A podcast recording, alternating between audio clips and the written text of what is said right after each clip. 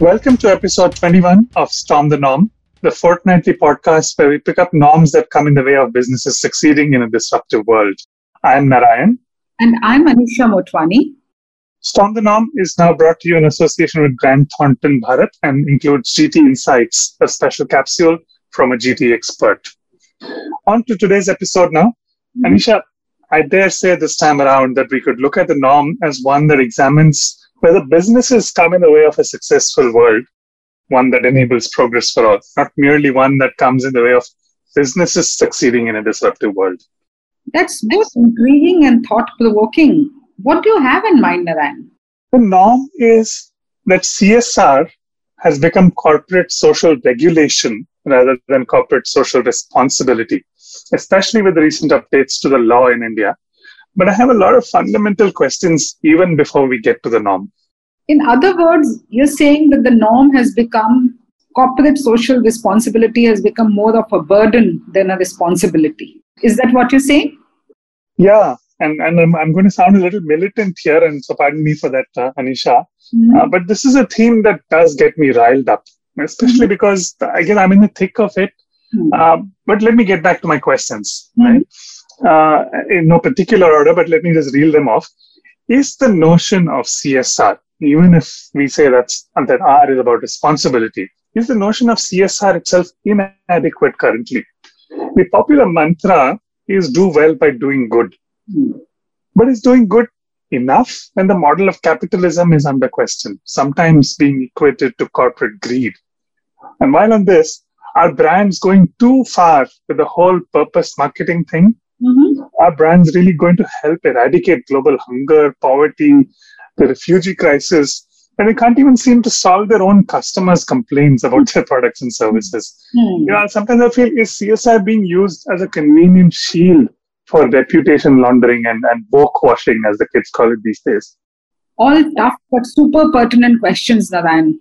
A crisis usually brings out the best and worst in human nature. And I guess both government and corporates are avatars of human nature at some level. After all, it's the people that make up corporates and government, with all their biases, weaknesses, and strengths. And the current COVID nineteen induced crisis has the entire world, particularly India, reeling right now under it. And it's well worth asking the question if doing good is enough. And that brings me to the norm. Would you say that, in fact, C S R becoming corporate social regulation is better than it being a quasi-voluntary corporate social responsibility? There are so many complex questions in that one question you asked, Anisha. Mm-hmm. Uh, governments haven't exactly shown themselves up in shining light anywhere in the world, except mm-hmm. maybe in New Zealand in recent times. So in an age where minimum government, maximum governance is touted as a virtue, the reality is often the opposite. And is it wise in that context to give government the power to regulate corporates to walk the talk on their virtue signaling exercises with C S R?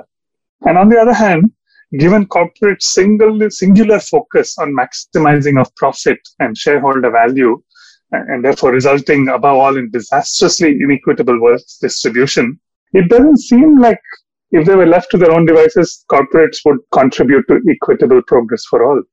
I hear you, Narayan. Forget minimum government or maximum governance. It seems like politicians' singular focus is twenty-four seven, three sixty-five campaigning and winning elections. Disinterest in governance is a dangerous ingredient to add to the mix of inept government. On the other hand, look at the current commentary around the I P L in the midst of the out-of-control COVID crisis in India. Most people are accusing the I P L, the B C C I and the cricketers of being completely tone deaf in their bio bubbles while the nation is literally gasping for breath, literally and physically, as I would say.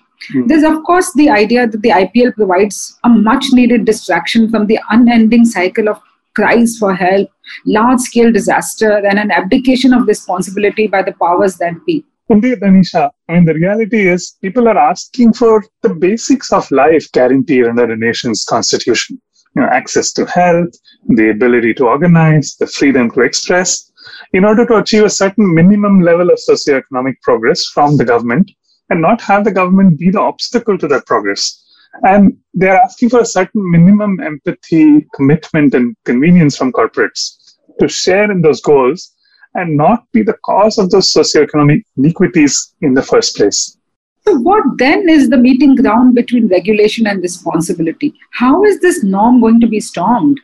Talking of abdication of responsibility, I'm going to take refuge in that phrase, albeit a little lightheartedly. Mm-hmm. Uh, so before I offer my perspective on this, uh, let me introduce our guest expert for the day to throw light on this difficult subject. Joining us all the way from London, U K is Bhavani Singh Shekhawat. Bhavani has led large M N C organizations like Nielsen, Reckitt, Coca-Cola internationally in various capacities as C E O, Regional Managing Director, Global Director in multiple geographies. Currently, he's based in London and is now dedicated to the not-for-profit sector. He co-founded Adhyaayan Foundation and is also a trustee and C E O with Akshayapatra Europe. Bhavani, it is a pleasure to have you here on this episode of Storm the Norm. Thank you, Bhavani, for joining us, and a very, very warm welcome. As you know, for today's norm, we couldn't have found a better person. So I'm going to straight away begin by asking your take on the norm first. C S R today is no more a corporate social responsibility.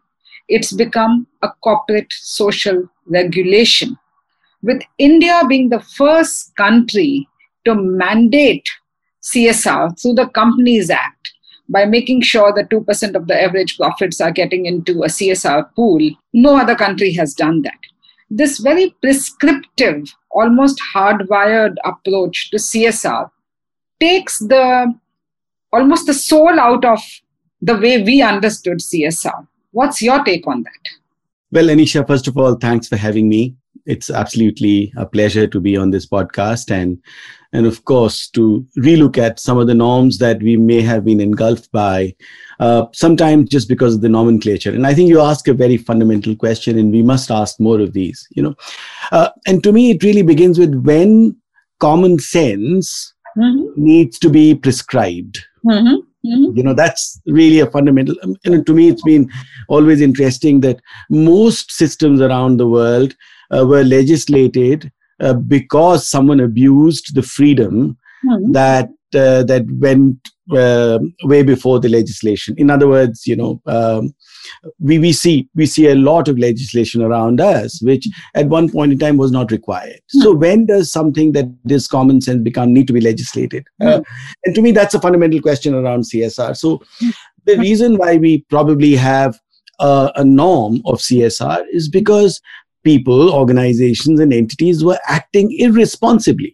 You know, the fact that uh, over the last uh, decade or so in India, we've seen close to a forty-eight percent, close to fifty percent growth in how companies are spending their money towards what might be within quotes called social causes.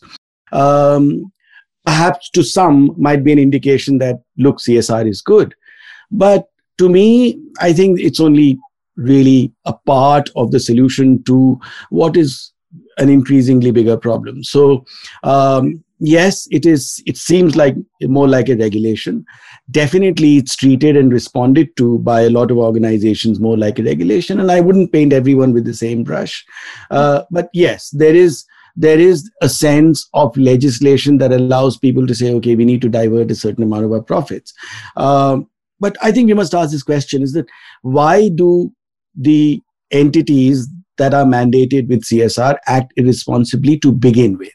Because, you know, at the end of it, if you act responsibly every day, you don't need a regulation. And there is that fundamental tension between corporate profits and social goods.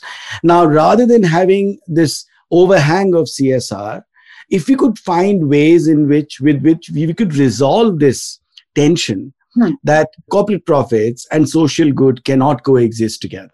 Mm. Now, the, to me, it's again very interesting because if you look at any corporate organization, at a purpose level, they will talk about transforming the societies, you know, transforming the kind of lives of people that they serve.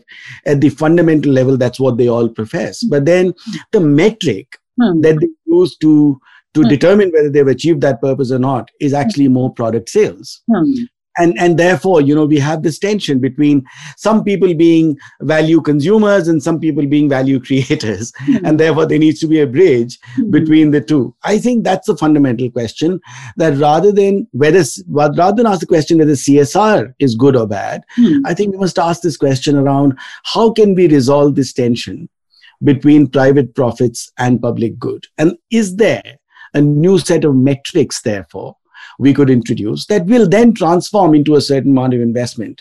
And of course, you know, there are lots of people smarter than me who've talked about it. People like B C G have talked about total social impact, but I think it's more, it's to me, it's a lot more than that. It's to me a lot beyond that, that, mm-hmm. that C S R mm-hmm. by itself will never going to be enough, you know, and I'll just give you one statistic and then uh, we'll probably move the discussion along. And if you look at the sixteen S D Gs and the one that is around partnerships, so we have seventeen S D Gs. Uh, and if you look at the amount of funding that is required mm-hmm. to be able to meet the goals that these S D Gs have set out for themselves, mm-hmm. that gap a few years ago was close to one hundred trillion dollars. Mm-hmm. Hmm. There will be never enough money hmm. to solve our big problems. And the fact that if you look at our S D Gs, hmm. the top few S D Gs, almost all of them hmm. have been around for such a long time, you know, and to me, this is quite a travesty that on the one hand, we are still solving for the same problems that we were solving one hundred years ago. Sure. Hunger, malnutrition, poverty, inequality, and we've created um, climate change as, as another problem. Yeah. So all of this has remained over the last one hundred years, when over the last one hundred years, our G D Ps and corporate profits have galloped away. Have galloped. So there is this disconnect, yeah. and we need to resolve that disconnect, and therefore probably we need to really start thinking around moving beyond corporate social responsibility to something which is, which is around creating a bigger systemic impact for the society. And to me, that's when one plus one becomes a lot more than two. So, you know, I don't want to interrupt you because you've, you've started on a trail which is something very, very unique. What could be this bigger systemic shift? What are your top of mind thoughts? You know, being in this space, social space for so long, what comes to your mind? And, and before I entered or ventured uh, as a student into the social space, a lot of my life was dedicated in the corporate for-profit world uh, with large multinational. Uh, yeah, I am aware of that, yes. Right? So I think, you know, the shift really is about b- b- from, say, doing C S R or doing responsible things to being responsible. Being responsible. Now, how does an organization become responsible through the line? There is little point in polluting the planet and then spending a percentage of your profits to then create uh, some services around the, uh, to mitigate the effects of that pollution. That just doesn't make sense. Because no, the funny thing is, if you look at G D P calculation, that becomes incremental to the G D P. So if you have messed up hmm. and then you spend money to clear that mess, you are adding to the G D P of a nation. And that's, that's exactly what I meant by, you know, the travesty around, uh, uh, around why it is really very important to look at the largest or a, a better defined set of metrics. So to me, it, it is really around, around there about being responsible, and therefore being responsible, not just in a philosophical sense. You begin in that philosophical sense, but being responsible with the kind of metrics that you create for yourselves. So rather than say that I have polluted and therefore I've spent so much money on C S R, I will start by saying that I will not pollute and I'm willing to take a hit on my profits, whether it's short-term, medium-term, long-term, then do that. So to me, that shift is absolutely fundamental. At a very basic level, from doing good to being good, when it comes to corporates, corporates are a collective of humanity in, in many ways. How can organizations cultivate that, not at a system and a process level, but also at an individual human employee by employee level? Absolutely wonderful. I, I think that's often overlooked because it actually begins with the leadership. I think it begins with, you know, we, for, for a long period of time, we've believed that uh, the role of leadership is to take a particular entity, be it a, you know, a corporate organization or, or the government or any other enterprise, um, towards its, its committed goals. And I think, therefore, the purpose of leadership then becomes, what really are my committed goals? And what committed goals am I really veering my organization towards? And therefore, it, there's, then there is no tension between what the government does and what a corporate organization does. Because if their committed goals are actually shared goals, and there are different pathways leading to those shared goals, I'm not a believer that companies should make profit and the government should simply Uh, led companies to do what they want to do and therefore take a share of that profits and trickle down. I'm not at all a fan of that, because clearly around the world, and as demonstrated by the S D Gs, we haven't solved any problem over yeah, the last one hundred years. We are still chasing the problem. We are still running behind the problem. So if we were to do that, I think we need to look at leadership, and we need to look at what exactly is the leadership chasing. What truly are the metrics? I keep going back to that. You know, it's not about the stated purpose. It's not about good intent. My mother used to often say to me as a child that good intent is only the beginning. Good deed is, and transformation of that deed into intent is where you make a difference. So the fact that you thought well is, is actually even more dangerous than you acted poorly, because you actually thought well and acted poorly. So I think that's really where leadership plays a very, very important role, and the metrics that the leadership chases plays an even more important role. So, so let's let's make it a little more practical. Yeah, leadership is committed, but having said that, leadership also has the responsibility of delivering to shareholders the value that it, it's expected to deliver. Because when it comes to the short term versus the long term, the short term uh, need of business always takes over. How do you solve that dilemma? And that's exactly the question, Anisha, that what are the needs of the business? What are the stated goals? If, for example, we had better metrics around what should be the multiple between C E O pay and average worker pay, and we track that mm-hmm. at a national level. Hmm. And organizations reported it hmm. in their annual reports. Hmm. And that was mandated by the government that you cannot go beyond a certain multiple. Hmm. I think these are the kind of challenges. And now that's one metric. Hmm. What if another metric was that in the sh- you know, stakeholders, we had the community that we are trying to impact as an important stakeholder. Hmm.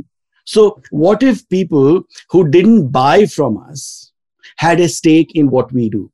Hmm. But what if we had a tax? Hmm. What we had a cess hmm. on financial transactions or stock market transactions. Hmm. Therefore, you incentivized long-term value creation. You disincentivized short-term trading and the algorithmic trading, which, which allows companies to move around their quarterly profits and really impact their quarterly profits to generate what they call long-term shareholder value. So I think it's all three of these. Who really is your stakeholder? Can the community you impact not be a shareholder? B, what metrics you want to engage with, which allows you to act responsibly. And the third, what sort of advocacy you as a corporate organization mm. engage yeah. with, so that you are not susceptible and succumb mm. to short-term market volatility and reports uh, mm. that really govern your everyday work, whether mm. it's uh, quarterly reports or quarterly earnings. Hmm. Bhavani, your organization, Akshaya Patra, at the forefront of this movement, and so much to learn from there.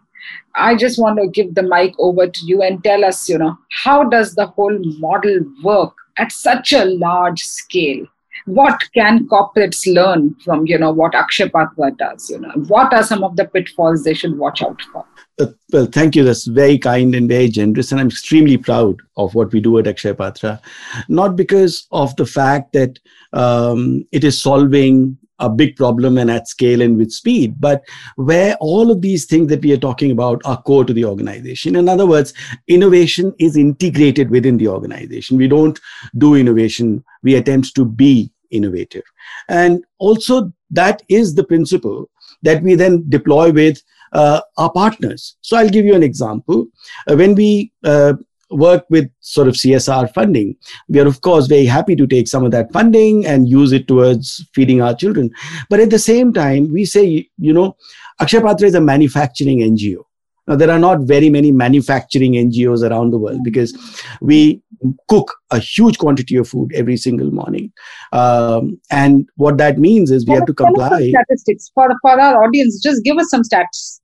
Well, we serve uh, more than one point eight million children every single day of hotly prepared, freshly prepared uh, plate of food that beats all of the World Food Program norms, that is um, that has zero additives, zero preservatives, where the menu rotates every two weeks, where the food is designed to feed the mind, not just uh, you know, uh, satiate the tongue or the body, and most importantly, the kind of impact that is that that is that this simple meal has created over four nearly four billion meals is that millions of families and lives have been transformed. There are stories in Akshaya Patra where the life where where the son of or a daughter of someone who was six or seven generations illiterate has gone on to become a scientist, an astrophysicist, and many doctors, lawyers, and and to me one of the biggest sort of joys out of all of this is what has happened in the pandemic, where thousands and thousands of Akshaya Patra alumni came forward to create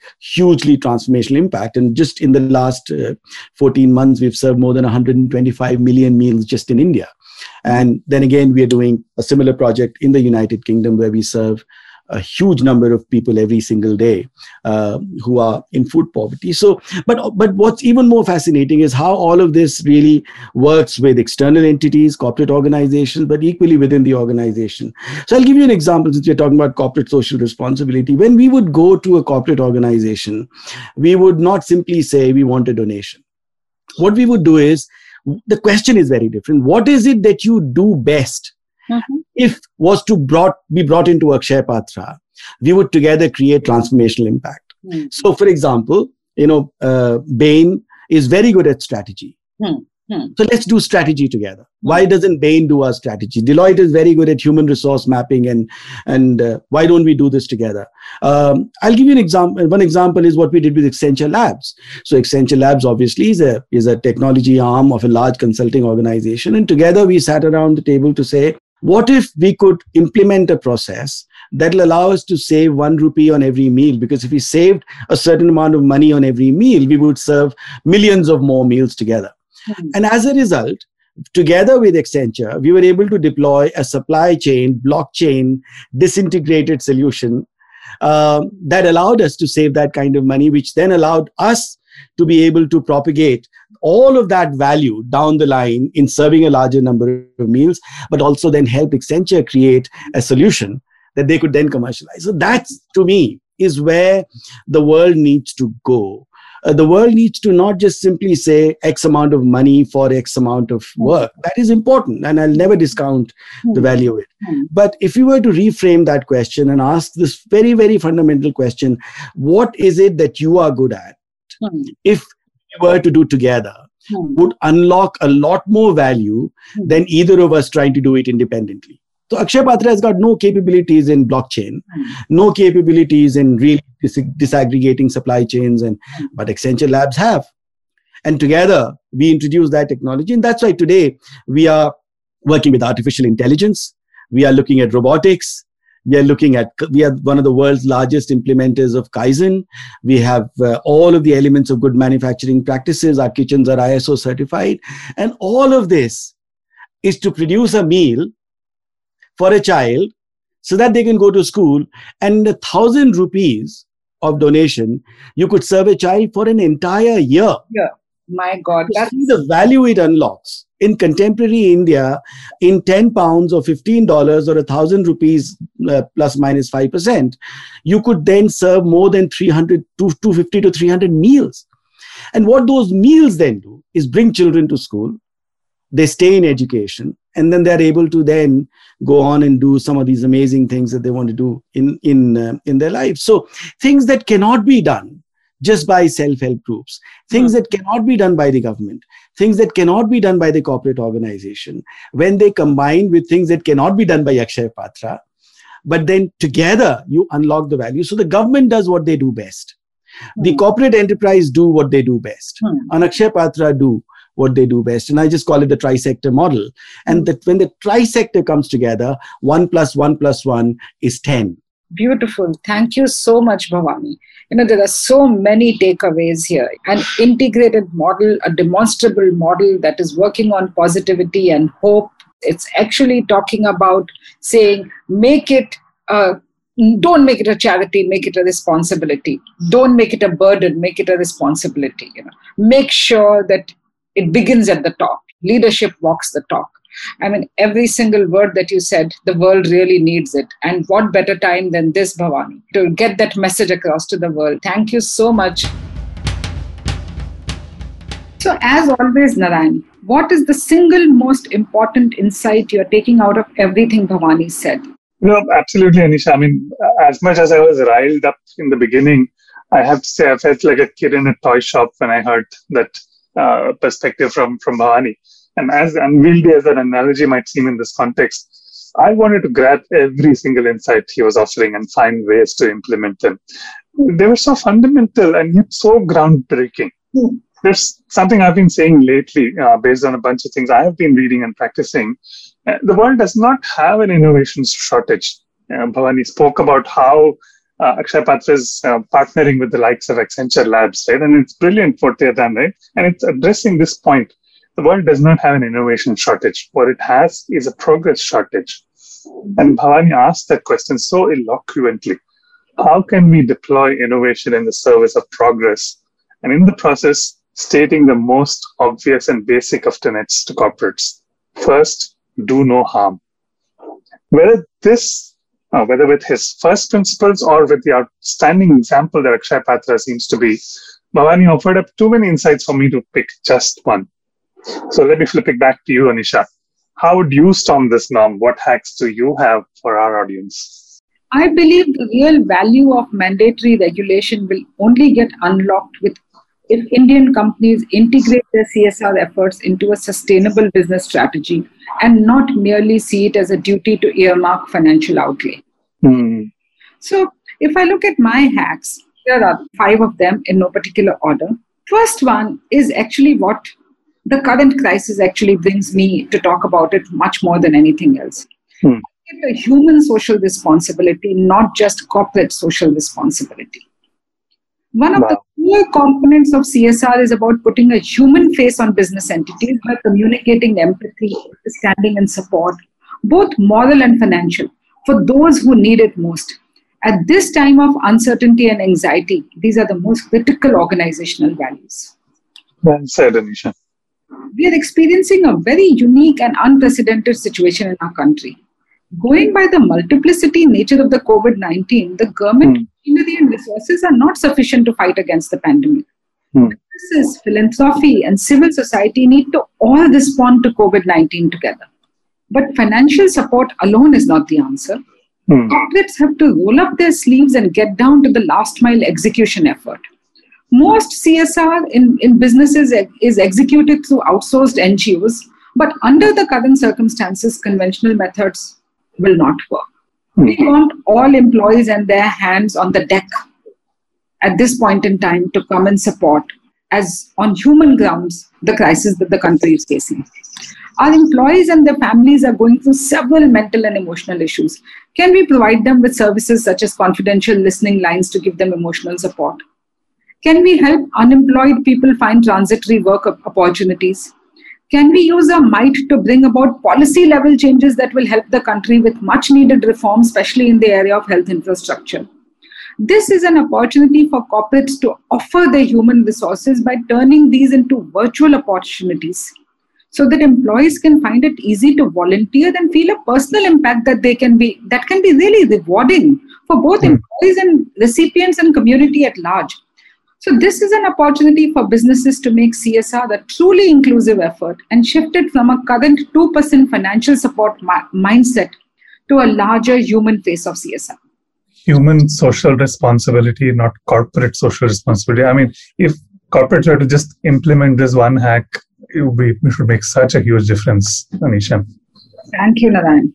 My second hack is about divorcing the corporate from the social responsibility, about releasing the business pressure from C S R activities.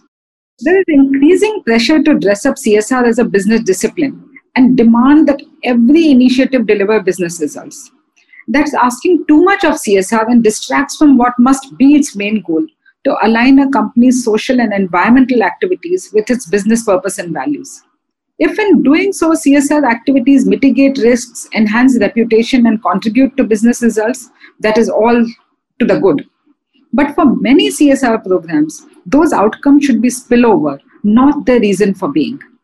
Despite the widely accepted ideal of pursuing shared values, creating economic value in ways that also create value for society is the true potential of C S R.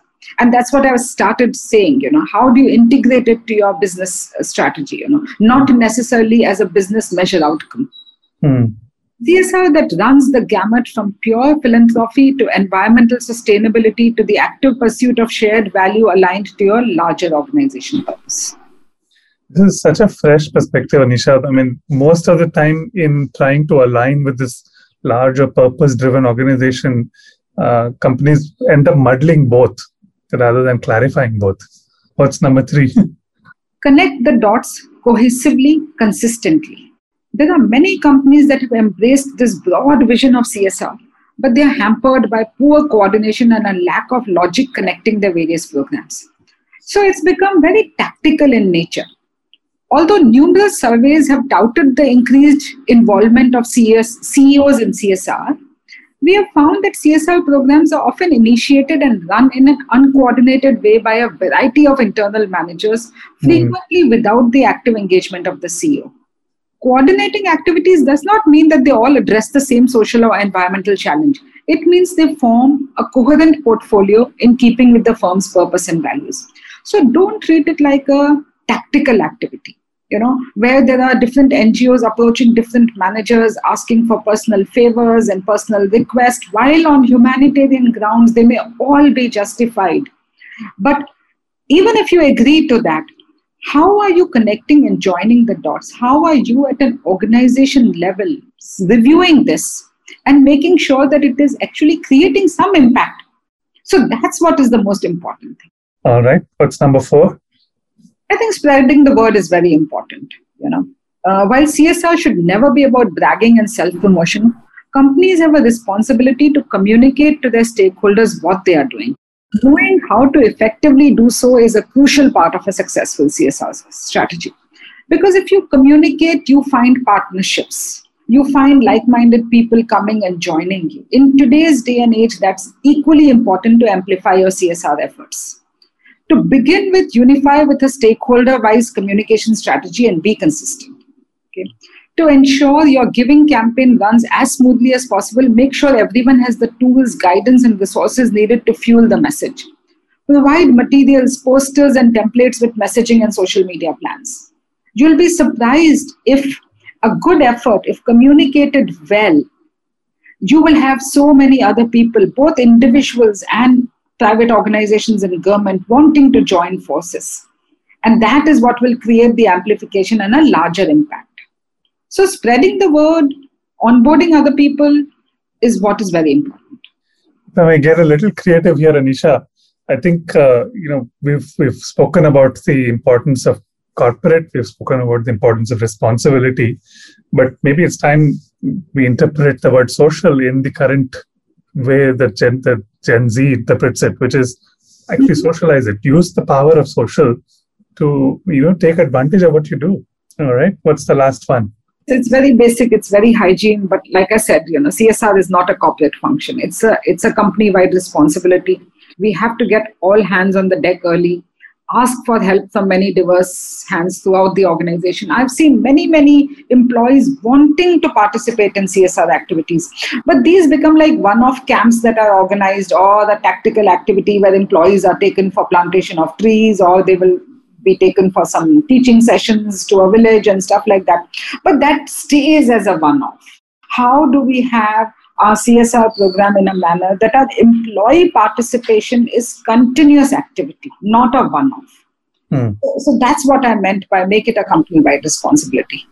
You know what, Anisha? I mean, I love how you brought these hacks to the table, and yet they all stem from the basic concept. Concept that we've been speaking about C S R, right? You know, make the responsibility human, uh, divorce the corporate from the social responsibility, connect the dots, spread the word, and make it a company-wide responsibility. Those are just five of the most um, fundamental but even possibly groundbreaking hacks that one can use to find that balance between regulation and responsibility. So, as usual, insightful, practical, and may I add, urgently wise, Anisha.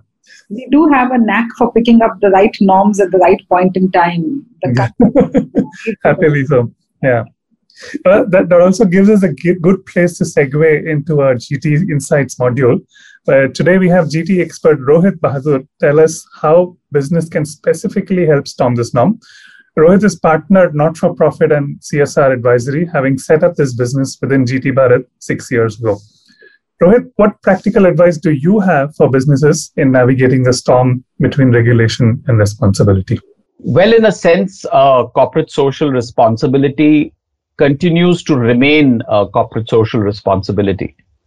The purpose of corporate social responsibility is to give back to the community, take part in philanthropic causes, and provide positive social value. This has not changed. And of course, it continues to be a regulation in India since the introduction of the C S R law in two thousand fourteen. The change that has really happened is that while there have been minor tweakings to the C S R rules via notifications, this time the amendments to the law effective January twenty-second, two thousand twenty-one do provide clarity on various aspects and are quite detailed. So yes, it is more regulated now, and there is a shift from directional to mandatory corporate social responsibility. Earlier, the law was a comply or explain law. So in a sense, if you did not spend two percent of average net profits of the last three years, you could explain why. Now you have to spend it.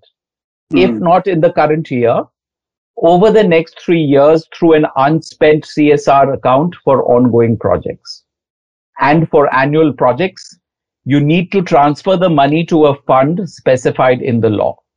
Further, there is a strict penalty within the Act itself for not complying.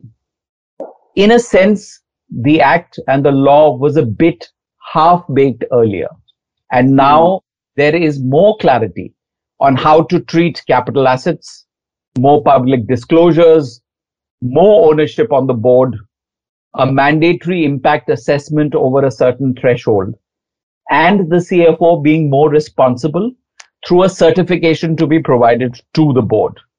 Many things have been now specified in the law itself, which otherwise were voluntary and implied. Mm. I, I think what is more pertinent here to discuss is which of these changes are potentially good and which potentially could be adverse and or difficult to implement.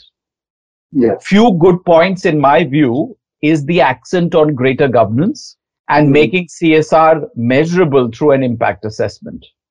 On the flip side, things have been unnecessarily been made more complex.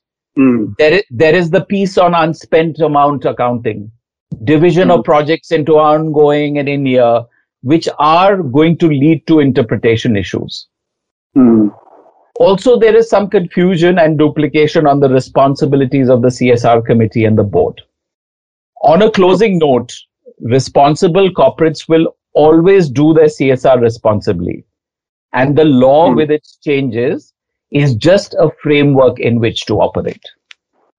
That's so succinct, Rohit. Thank you so much. Uh, if I may paraphrase what you said, it, what it sounds like is instead of looking at the Act as um, constraining, in fact, what it's saying is that there is uh, very little that one can say is responsibility without accountability, and the regulation aids in adding that uh, element of accountability to corporate social responsibility. That'd be accurate? Absolutely. I think you've, you've got it bang on. Brilliant. Thank you for laying that out so lucidly, and thank you once again for being our expert from G T Bharat today on this. A norm that is perhaps more relevant than ever today, a deeply insightful and expert guest perspective, hacks to Storm the Norm, and a business perspective. That's a full plate to wrap up episode twenty-one of Storm the Norm, now powered by Grant Thornton Bharat. As always, there are multiple places you can catch us on, on Spotify, Apple Podcasts, SoundCloud, and Geo seven by just searching for Storm the Norm. A little plug. Uh, we were actually ranked number six on Spotify's top one hundred business and technology podcasts. So maybe you can find some value in what we have to discuss as well. Oh, we're also on Sarigama Carvan two point oh dis- devices on channel four fifty-three. This is Narayan. And Anisha. Signing off for now. We'll be back with a new episode shortly. Thank you and talk to you soon. Thank you.